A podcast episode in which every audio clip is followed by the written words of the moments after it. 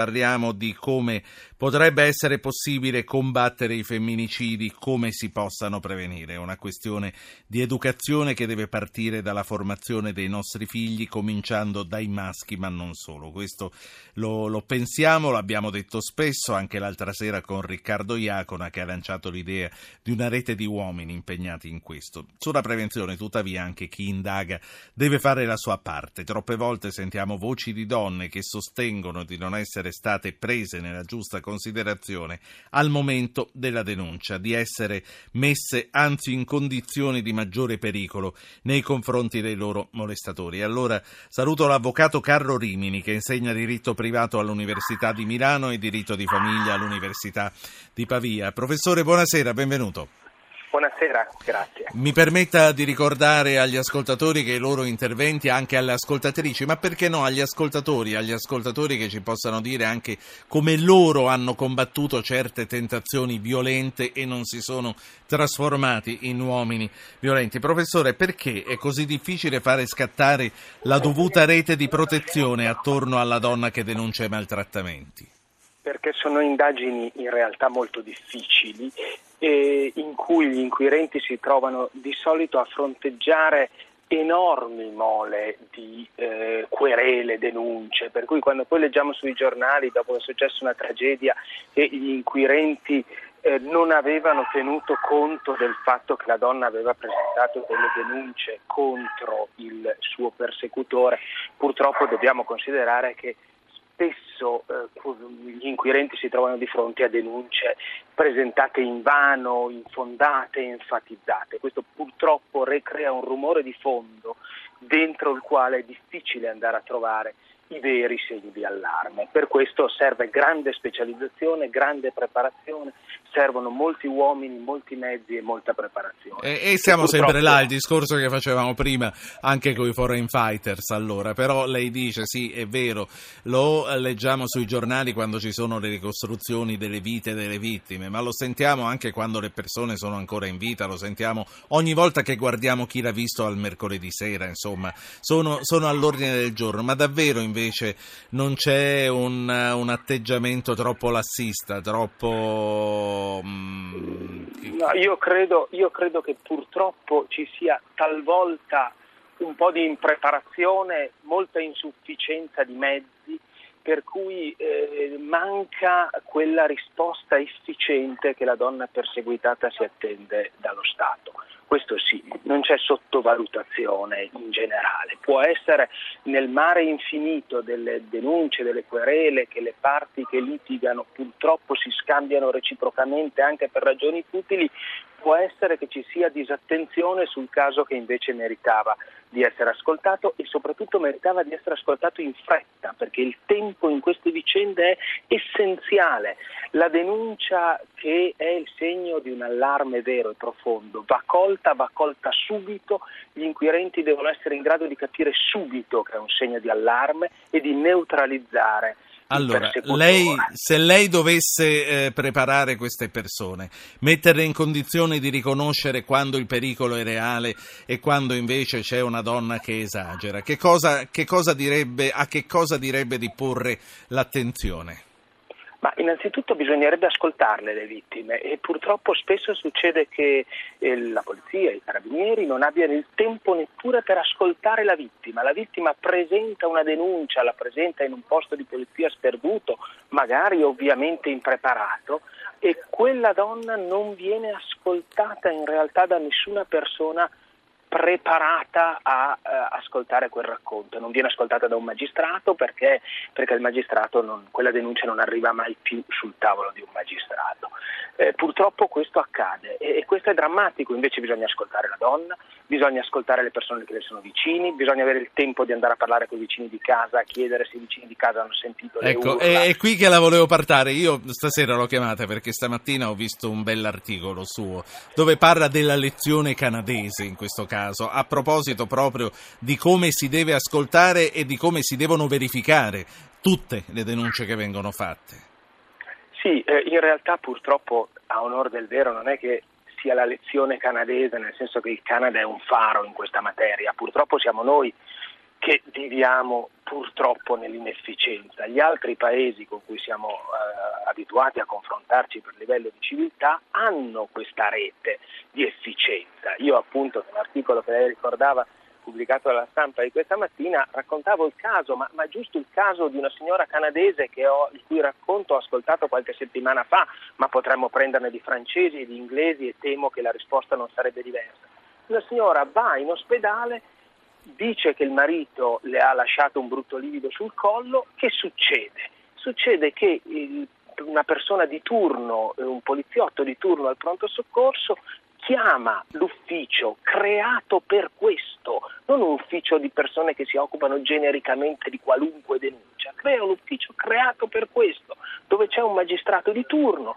Il magistrato di turno chiede semplicemente alla signora, dopo aver ascoltato il suo racconto e capito se quella signora è davvero spaventata o magari ha secondi fini, che purtroppo qualche volta succede, è inutile nasconderselo.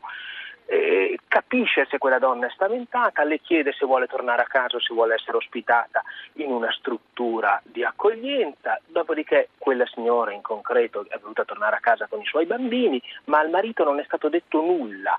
Dopodiché la polizia ha indagato in silenzio e ha indagato in silenzio con una grandissima rapidità. In dieci giorni, gli esperti dicono che sono dieci giorni quelli in cui si riesce a combinare qualche cosa e a proteggere davvero la vittima. In dieci giorni eh, i poliziotti hanno parlato con i maestri dei figli per capire se i figli denun- si lamentavano delle violenze del padre, hanno parlato con i vicini di casa per capire se i vicini di casa sentivano le urla, hanno parlato con i datori di lavoro per cercare di capire sì. le, le, il quadro della personalità, hanno tra l'altro verificato che al marito era stata da poco ritirata la patente per guida in stato d'ebbrezza. Dieci giorni dopo si sono presentati a casa e si sono portati via il marito e l'hanno messo in carcere. Punto. Certo. Così si proteggono no, le persone. Mi ha fatto piacere che lei l'abbia ripetuto perché eh, io spero che, sia, che, che, l'abbia ascoltato qualcuno che la deve ascoltare. Eh, c'è Gianni, un ascoltatore che chiama dalla Moldavia. Buonasera Gianni. Signor Gianni, buonasera. La Moldavia è lontana, ma mi sa che lui è sparito nel frattempo. Gianni ci sente? No, allora proviamo a richiamarlo, ma facciamolo subito perché abbiamo quattro minuti da qui alla fine. Senta, eh, avvocato, lei eh, che passa tanto tempo in tribunale avrà seguito anche casi di violenze. Eh, come, come, si svolgono i processi? Quante possibilità ha la donna di spuntarla? Quante volte invece eh, la spunta l'aggressore? C'è un altro ascoltatore prima che lei mi risponda, è Armando Armando da Trieste. Buonasera Armando. Sì, buonasera. Io mh, mm, chiamo per una ragione diciamo, analoga se non identica. Eh, faccio eh, una sintesi. Io sono padre di un ragazzo autistico, non c'entra niente per la materia, ma in realtà c'entra, e ho avuto varie aggressioni. Questo ragazzo è andato varie volte a pronto soccorso. Una volta sono stato chiamato dal commissariato di Villa Officina per motivi ignoti, mi sono recato, spaventato perché chissà che cosa, e in realtà mi sono reso conto che loro, eh, i poliziotti, quindi controllano tutti i referti dei pronti soccorsi. E questo qui era un referto di violenza privata, nella fattispecie violenza inferta da mio figlio non c'entrava nulla con la materia, ma in realtà c'entra perché questi referti del pronto soccorso, tutti i referti derivanti da violenza privata dove c'è anche un vengono passati, vengono passati al setaccio. Quindi dobbiamo comunque dire che questi controlli vengono comunque fatti, l'hanno fatti nei miei confronti immaginatevi nei confronti di donne eventualmente piccate dai loro compagni. Quindi io credo che il sistema funzioni, magari non ce ne rendiamo conto, solo questo, grazie. Grazie, grazie a lei. Eh, Avvocato Rimini, allora, beh, eh, questa è una testimonianza importante quella che, che ci ha portato non, Armando. Non ho dubbi che il sistema funzioni e che i referti vengano alla lunga letti, il problema è capire in quanto tempo il sistema reagisce.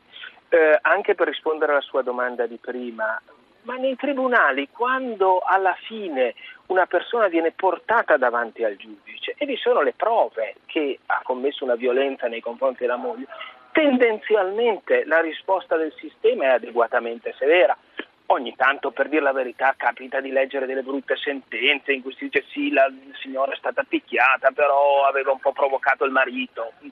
Mm, questo non è bello da leggere perché le botte sono botte, la provocazione che c'entra, voglio dire, c'è un limite invalicabile, bisognerebbe insegnare alle persone che le, le mani non si alzano mai per nessuna ragione. Ma detto questo, la risposta del nostro sistema quando bene i casi arrivano sul tavolo del giudice è una risposta um, seria eh, e mh, adeguatamente severa. Ma il problema è il tempo, è l'efficienza nella risposta. Quanti casi invece finiscono da una scrivania a un cassetto, da un cassetto a un armadio e da un armadio a un archivio in uno Senta, lei ha parlato, eh, introducendo questa chiacchierata, del rumore di fondo, che sono le tante denunce eh, inutili, tanti farsi allarmi che poi spostano l'attenzione e fanno finire in un cassetto anche quelli su cui l'attenzione dovrebbe rimanere.